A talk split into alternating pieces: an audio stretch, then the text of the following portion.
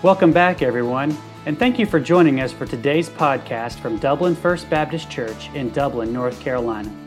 We hope you'll be encouraged today as you listen to our message. For more information, please visit our website at www.dublinfbc.org. That's www.dublinfbc.org. Now let's join the congregation of Dublin First Baptist as we listen to the preaching of God's Word.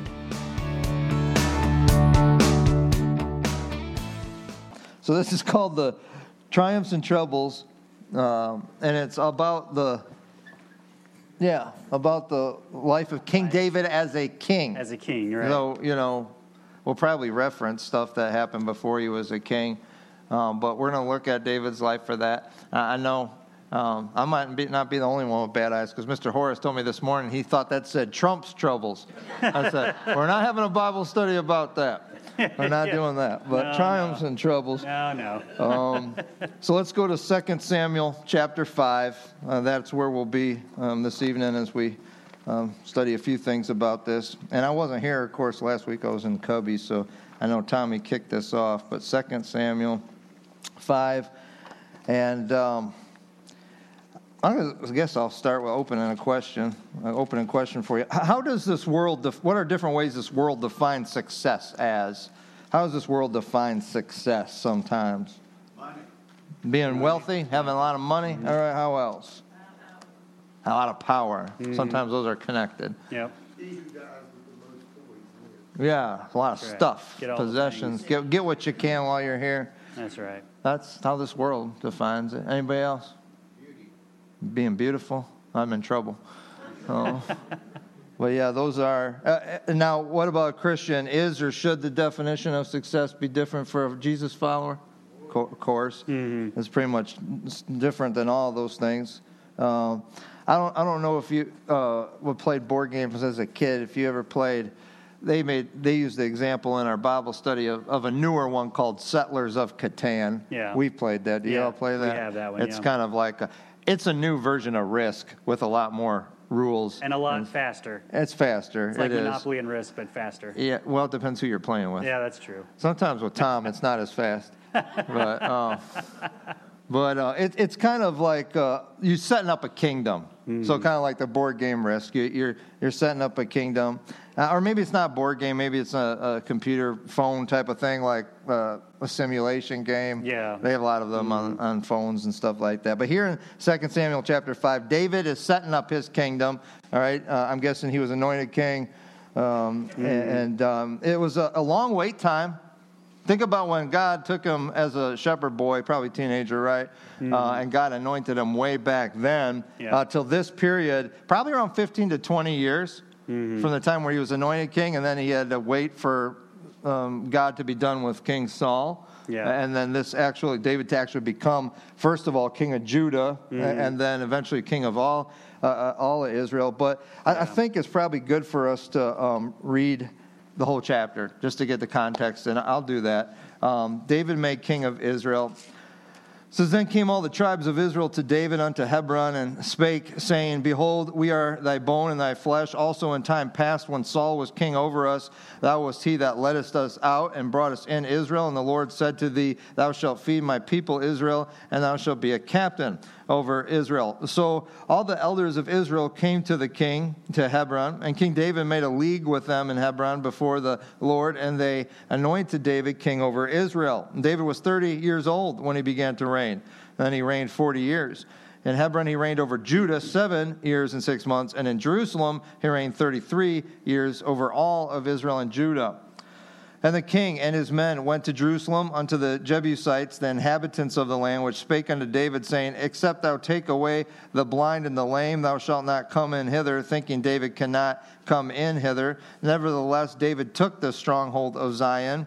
Uh, the same as the city of David. And David said on that day, Whosoever getteth up to the gutter and smiteth the Jebusites and the lame and the blind that are hated of David's soul, he shall be chief and captain. Wherefore they said, The blind and the lame shall not come into the house.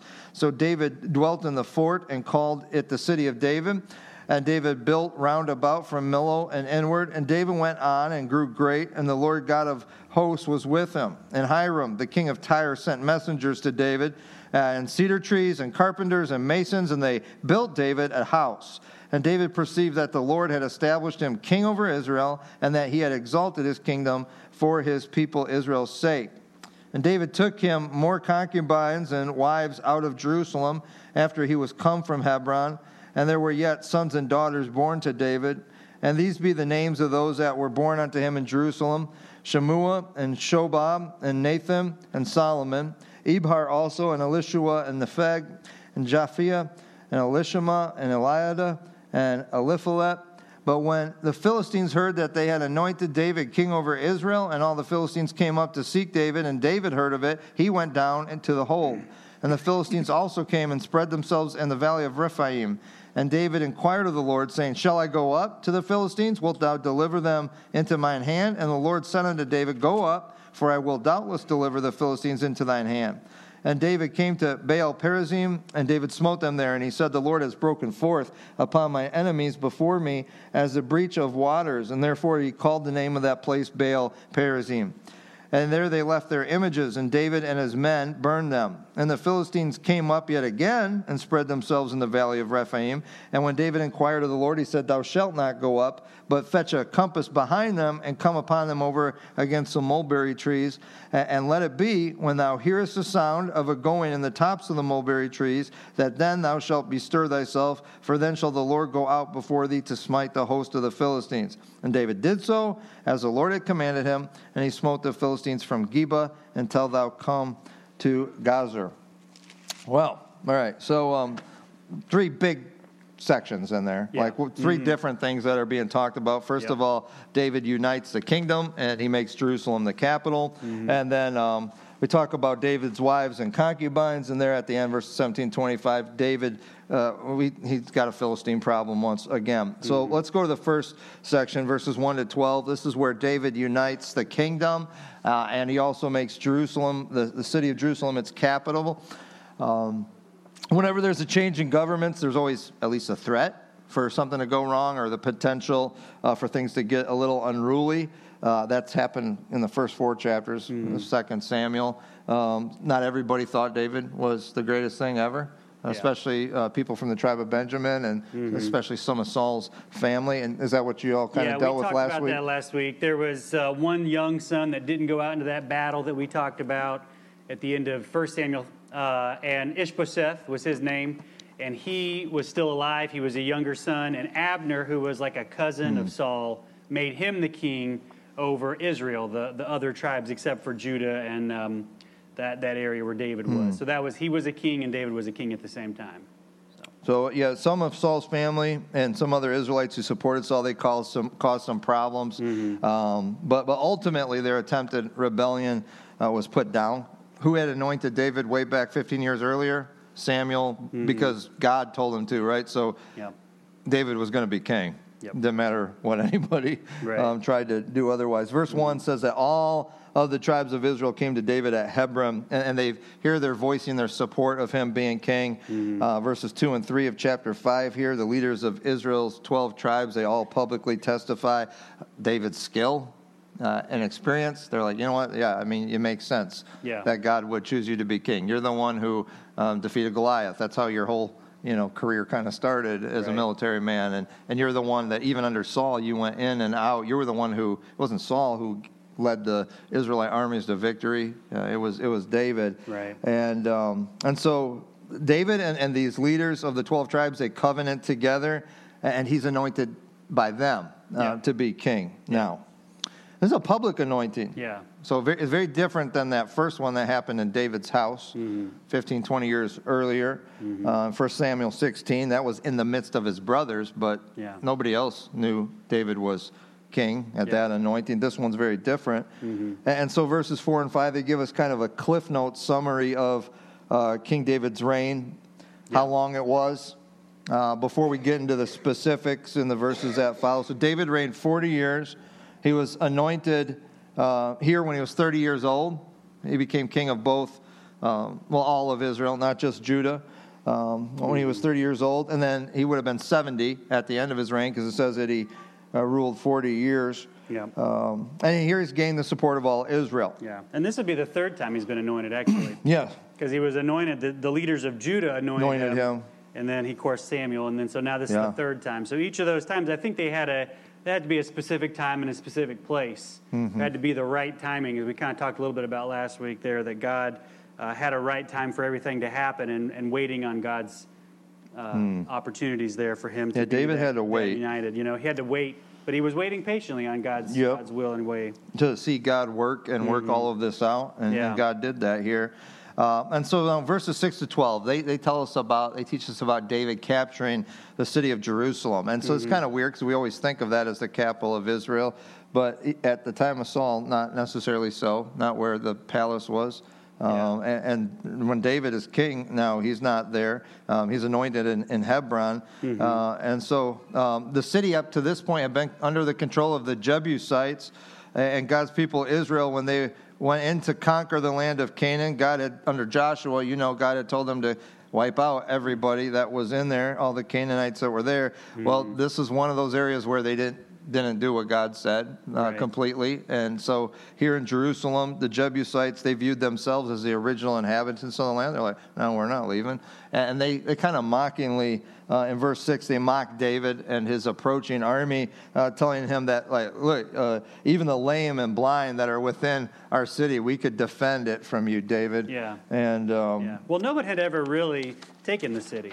No, I mean, the, the Israelites didn't, but even before that, even before the conquest and before that, it had been a stronghold. It is for a- many, yeah, it was a tough city. years. So it was a tough city to get. And, and David even kind of says that, um, you know, um, it's, it, we're informed that he does do that. It says in verse 7 David took the stronghold of Zion. That's another name for Jerusalem, um, the city of David, another name. Um, so why Jerusalem? So David, there's a little thing there. I think King James was kind of used a funny term, uh, sending up a gutter. Basically, they they had somebody infiltrate by going up like a sewer system, a waterway, an water pipe, aqueduct, and that's how they got. David said, "Hey, whoever goes in there, I'll make you the chief and captain of my army." And somebody did, and and they were victorious. But why why Jerusalem? Why uh, does David want to capture the city and make it the capital of Israel? What do you think? Well, if you if you look at Israel, even the maps in the back of your Bible, I mean Jerusalem's kind of central. It's right in the middle of, of the country for the most part, uh, at, especially at that time. And, Right. Um, not, not as much today. It's more on the eastern side. But um, under Solomon and under David's reign, was a much larger section, and so it would make sense to put the capital of the country centrally located. Um, definitely more than in Hebron, Right. having Hebron as the capital. Uh, it was also further away from the Philistines, who were the main army. So you don't want your capital falling um, to an invading army. But I think most importantly, David, um, him finally conquering the city and him finally removing the Jebusites, it would be a testimony to the people of Israel that their new king is obeying God's direction. Yeah. It might have taken generations, hundreds of years. Right. I mean, back in Joshua, they were supposed to kick everybody out and they didn't, but we're going to do what God said to do. Mm-hmm. And he, he does that here. Um, yeah. And it's a neutral territory, too. I mean, it's not, since it's still owned by the Jebusites up until this point, Mm. Yeah. it's not an Israelite city and it's not a Judah city, a yeah, Philistine. yeah. It's just a city. And It's not in any it. tribe. It's not in any Yeah. tribe. It's, it's still not even possessed by them. So. That's a good point. Um, verses 6 to 8, they're a pretty brief description there of David and his army conquering the city. But um, it seems like, just like in prior military events, David allowed the mocking uh, done by his enemies to uh, motivate him, his soldiers, uh, to victory. And verse- verse 9 tells us that after the victory, David dwelt. Um, I think New King James says stronghold. Uh, verse 9, the fort uh, in the King James Version. So, meaning that where he stayed, like this is your palace now, it's like military barracks, like a, a well defended uh, fortress, a stronghold. Um, and uh, that's where his temporary palace is for the time being. And, and David's whole world has really dramatically changed over a few years, hasn't it? Mm-hmm. I mean, when you think about, like, he's he's king now Yep. of everything. He's been king in Judah for seven years, but I mean, you probably don't feel like king when 11 out of 12 tribes aren't supporting you, Right, right? yeah. And, and then, but before even that, he's running from Saul. Mm-hmm. I mean, his life is, in the, in the most recent time, Um, he's lost a really good friend, hasn't he? Jonathan has died. Mm-hmm. And even Saul. I mean, David didn't hate Saul. Um, and he saw Saul and, and Jonathan die. Uh, life has really changed. He went from running from Saul, who was trying to kill him for years, to finally, finally, David is king. What God mm-hmm. had promised 20 years earlier is, is reality. Mm-hmm. Um, and now the kingdom is united, yeah. and Jerusalem's been conquered. And we're going to find out in the verses ahead um, that a beautiful palace is going to be gifted to uh, David. Mm-hmm. And, and, what is the cause of all this blessing, do you think? Is it just, well, it's, wow, that's a turn of good luck. It's about time. You, what does verse 10 tell us is the cause? Tommy, you can read that for us again, verse 10. Yeah, verse 10 says, And David went on, and how great, and the Lord God of hosts was with him. Yeah. And grew great, sorry. David went on and grew great. So, mm-hmm. what is mm-hmm. the cause of all this blessing? God was with him, mm-hmm. right? God, God was with David, meaning yeah. God was leading him, mm-hmm. and he was listening and following, and God was uh, providing for him, mm-hmm. and God was strengthening him and encouraging him. Yeah. And um, David was with God. You know, it's good. We want God with us, but we also need to be with God too, right? Mm-hmm. David was with God. He was listening to the Lord. He was following God's leading. Yeah. And he was and, praising God for his provision. Yeah, and, and his obedience too. In in starting, you know, I mean, the Jebusite city there also, like you had said, it was mm. supposed to have already been taken. It was supposed to have already been kicked out, but they never did. So, you know, establishing one of the very first things he does over all of Israel is his obedience you know, I think God is also blessing and rewarding the obedience that David is beginning his kingdom with uh, by, by going back to those ancient things mm that, that, he was, that they were told to do and now uh, going forward in obedience. I think the people saw that. Mm-hmm. Um, you know, the people of Israel that David led, they could recognize, well, this is different. Mm-hmm. God is treating us different now than he did under Saul, yeah. who wasn't um, following God and who God wasn't with. Uh, I mean, God had literally left the Saul, you yeah. know. Um, and um, God's hand of blessing also apparent to um, people from nearby kingdoms. If you look at verses 11 and 12, uh, it talks about how Hiram, the king of Tyre, so up in Phoenicia, Tyre and Sidon, um, he sent materials and he sent actually the craftsmen to, to build a palace for King David. And um, verse 12, right, it says, And David perceived that the Lord had established him king over Israel and that he had exalted his kingdom, that God had exalted David's kingdom for his people Israel's sake. And I think that just reinforces a point in verse 10 that you God was with David. Yeah. And that's why. Verse 12 tells us uh, why God did this. And that even David now, David's, listen, when, when a foreign nation comes to you and they're like, hey, can I build you a palace? I mean, you didn't, yeah. you didn't ask for that. Mm-hmm. And they're, they're recognizing that the hand of God is on you. David perceived, it says there in verse 12, that the Lord had established him king over Israel. Um, so, what's David's mindset uh, according to that verse? Is it one of confidence? I think so. Like he's, he's confident that God is with him. Mm-hmm. And that's what verse 12 is saying. I, David's like, wow, um, the Lord's established me king over Israel. What he promised me all that time ago, he's finally done it. Mm-hmm. Not in the way I would have had, not in the time I would have had, but he's, he's done it. And um, he, he's exalted my kingdom to the point where foreign nations are, are, are giving me things and blessing me. Yep. Uh, and he's doing it for um, his people, Israel's sake. Mm-hmm. And, and, you know, I think um, that makes David and would make us want to be living for the Lord and, want to be following God's leading more than ever that's why God blesses us. He wants mm-hmm. us to stay in that uh, that blessing. And I think that's what this verse is talking about. Please notice David doesn't make any claim here about how God had rewarded him with all the blessing because he was faithful, but because God was faithful. That's yeah. what he says in verse 12. Because God was faithful um, to, to the promise that he had given to David, and God was faithful to his people. Yeah. It says, for God's people, Israel's sake. That's why God had done all of this because God was good and faithful to his people. All right, so then verses 13 to 16. Let's talk about David's wives and, and concubines. Verse they, they give us a short little family history, a little family tree pictured here. Um, we find out David had multiple wives and concubines, and as a result, he got a lot of kids. Um, I do want to go to Deuteronomy 17, verses 14 to 17. Now have Tommy read that. Um, because we, we do need to find out is this is this what we're supposed to be doing? is this what David's supposed to be doing? What's described here? Deuteronomy 17, uh, 14 to 17. Long before David, this was God's command to his people. It says there, When thou art come unto the land which the Lord thy God giveth thee, and shalt possess it, and shalt dwell therein, and shall say, I will set a king over me, like as all the nations that are about me. Thou shalt in any wise set him king over thee uh, him king over thee, whom the Lord thy God shall choose. One from among thy brethren shalt thou set king over thee. Thou mayest not set a stranger over thee, which is not thy brother. But he shall not multiply horses to himself, nor cause the people to return to Egypt, to the end that he should multiply horses. For as much as the Lord hath said unto you, ye shall henceforth return no more to that way. Neither shall he multiply wives to himself, that his heart turn not away, neither shall he greatly multiply to himself silver and gold. All right, so this is like centuries before Israel would even have a king. They don't have a mm-hmm. king here. They got Moses. Moses is about to lead them into Canaan. Joshua mm-hmm. would be the next leader after Moses. They don't even have a king. Yeah. They don't even have judges really right now. It's just Moses and, right. and Joshua, right? And um, the leaders of their tribes. But uh, God tells them, hey, you're going to get in the land one day and you're going to want a king and be like everybody else.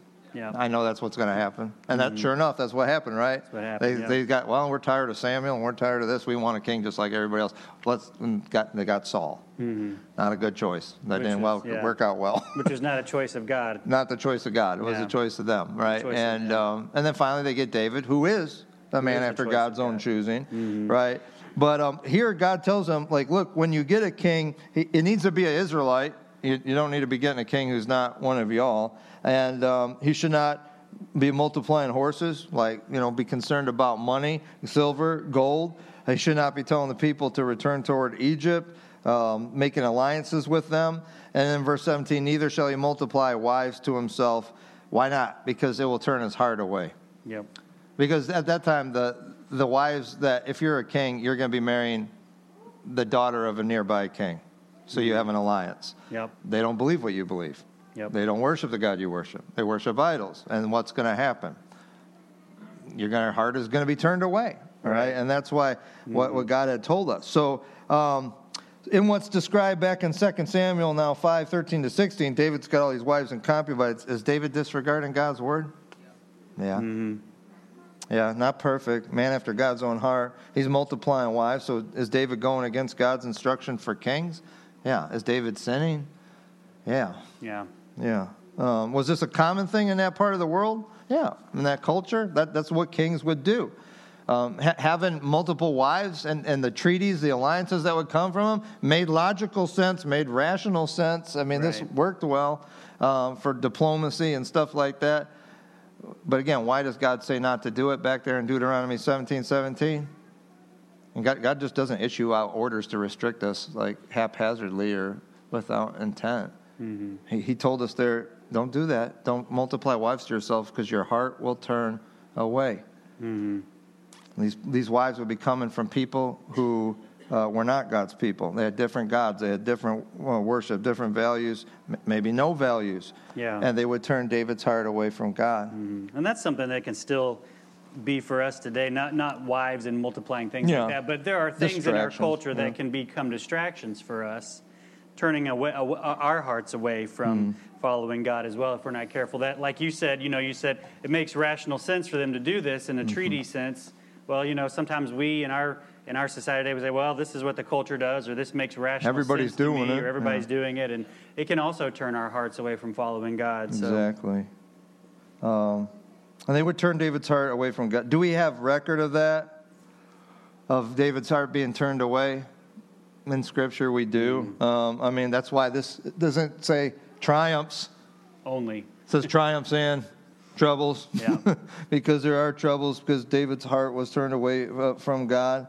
Um, and we'll point to some of those in the weeks ahead. Mm-hmm. That we could probably link David's disobedience to God's command right here to those specifically. Right. Uh, David was going to have a son named Solomon that was going to be the next king, the one who follows him. And, and sadly, sure enough, Solomon followed David in this sin. Mm-hmm. He had a bunch of wives and yeah. concubines, and they, they very much did turn his heart away, and then Israel's heart away from worshiping the Lord alone.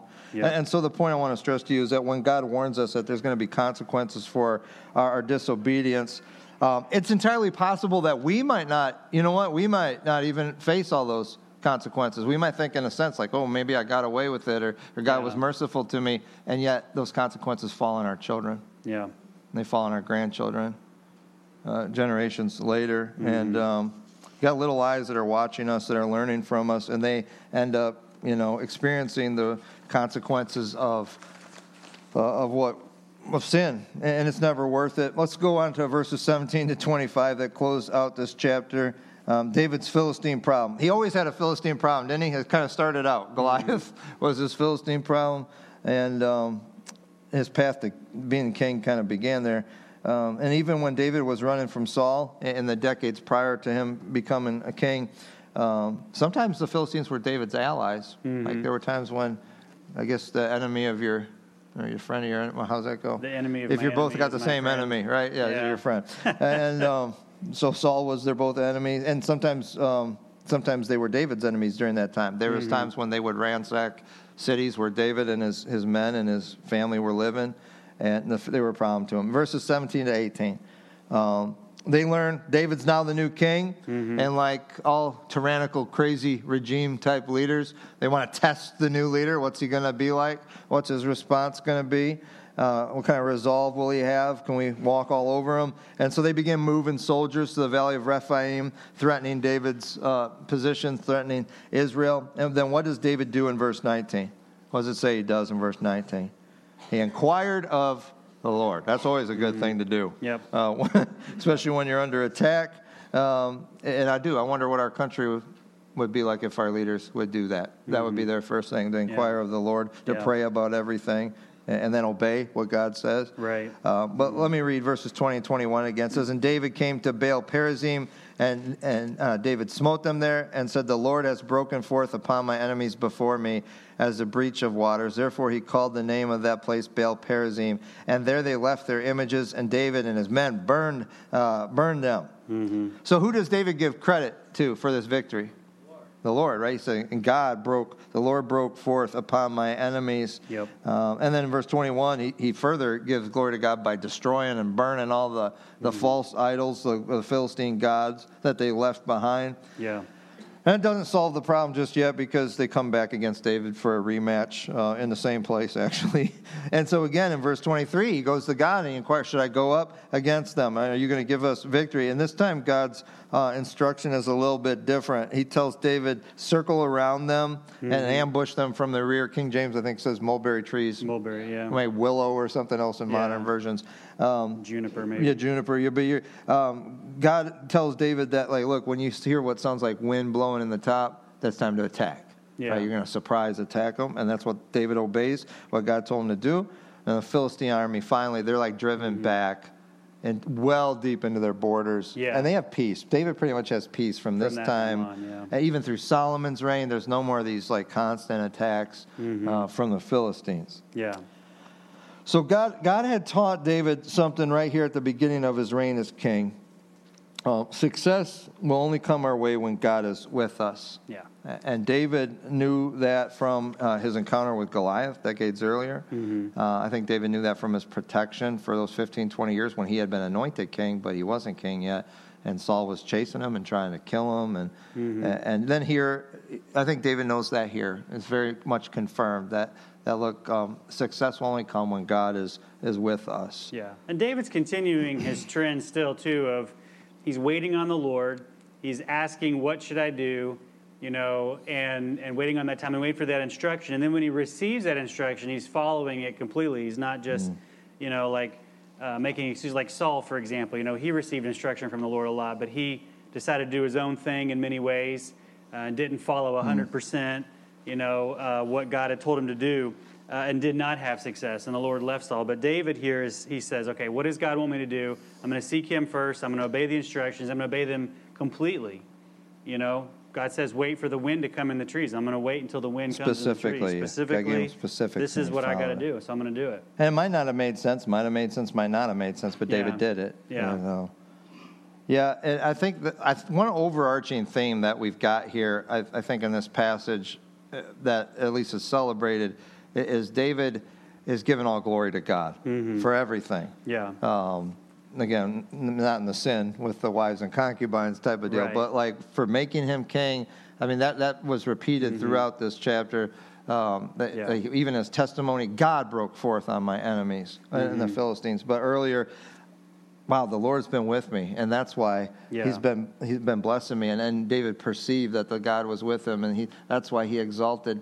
He's like, I, I'm. He's doing it. God's exalting me to be a blessing to His people. God's exalting my kingdom so that I can bless uh, His people. And it's it's really um, just a great example of, of how we need to do that very same thing. Everything we have is from God. Right. Anything good we have is from the Lord. It's not our, our doing. And the opposite of that would be thinking it is. It, it would be pride, Right. um, not not acknowledging that everything we have, everything we do, everything we are is from God. A- And when we fall into that, boy, that's um, that's a dangerous thing. We've we've got plenty of examples. I was just Yeah. reading my devotions uh, in Genesis. I mean, that was a problem with the Tower of Babel and, and the king at that time, Nimrod. And he said, "Let's make a name for ourselves." Yeah. Wasn't caring about God and God's glory. He wanted to make a name for ourselves. And, and then, of course, we know God judged them. Um, even faithful people. I mean, Moses at the rock the second time. You know, what did he do? He got mad at these. They're like, and I understand. Like he had told God's people, they had seen God provide water from the rock, and they're there complaining, "Why has God let us out in this desert just to kill us again? And we're going to drown." And Moses just gets frustrated. He says, "Must I bring water out of this rock for you?"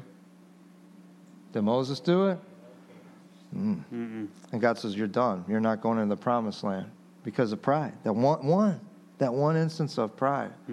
Um, Hezekiah in Second Kings, like I mean, um, he got sick. He was going to die, and and Isaiah was supposed to go to him and say, "Hey, to set your house in order." And he repents, and God says, "Well, I'll give you some more time."